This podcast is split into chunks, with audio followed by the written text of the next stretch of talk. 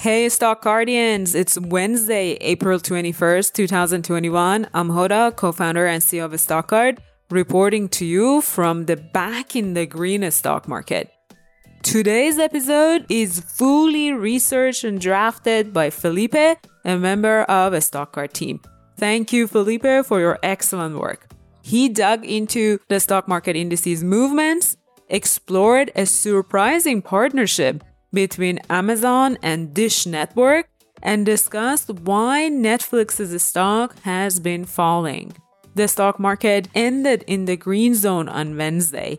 After two losing sessions in a row, the stock market rebounded to log positive returns for the first time this week boosted by better than expected earnings reports from major companies out there, all the three indices took advantage of the stock market's bullish sentiment on Wednesday. Moreover, the soaring movement helped the indices to climb near all time highs that they reached last week. Shares of Dish Network were up by more than 10% on Wednesday, the rally came after the satellite company announced a partnership with Amazon. According to Dish, AWS would simplify the 5G application development processes for developers. Moreover, the company remarked it would be the first 5G network to run in the cloud. It seems that investors are excited about this unexpected partnership.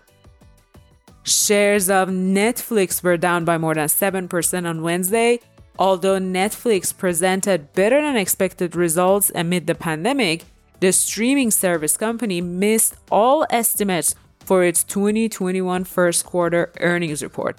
Analysts' consensus was that Netflix would add more than 6 million new users. However, the company barely reached 4 million new subscribers.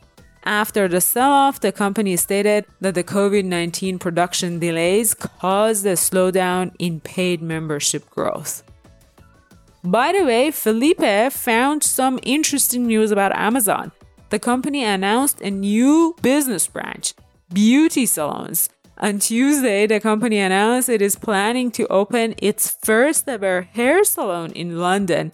It's so interesting how Amazon is spreading its arms across so many businesses. We can see that from all the themes and collections Amazon belongs to if you go to the company's stock card and click on the key information section.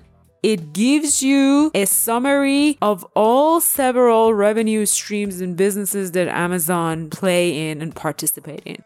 But it also adds additional risk to the company's operations these expansions are interesting to monitor for possible such overstretching risks.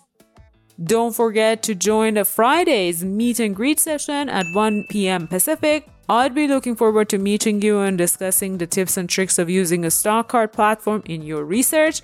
Also, I'd like to invite you to give a stock card a try to research as many stocks that you want and receive stock pick ideas from successful investors. To do so, you'd got to sign up for a 14 day free trial with promo code Roll with our CEO, all lowercase and in one word. And please like and subscribe and share these daily market recap reports with your fellow investors. See you tomorrow.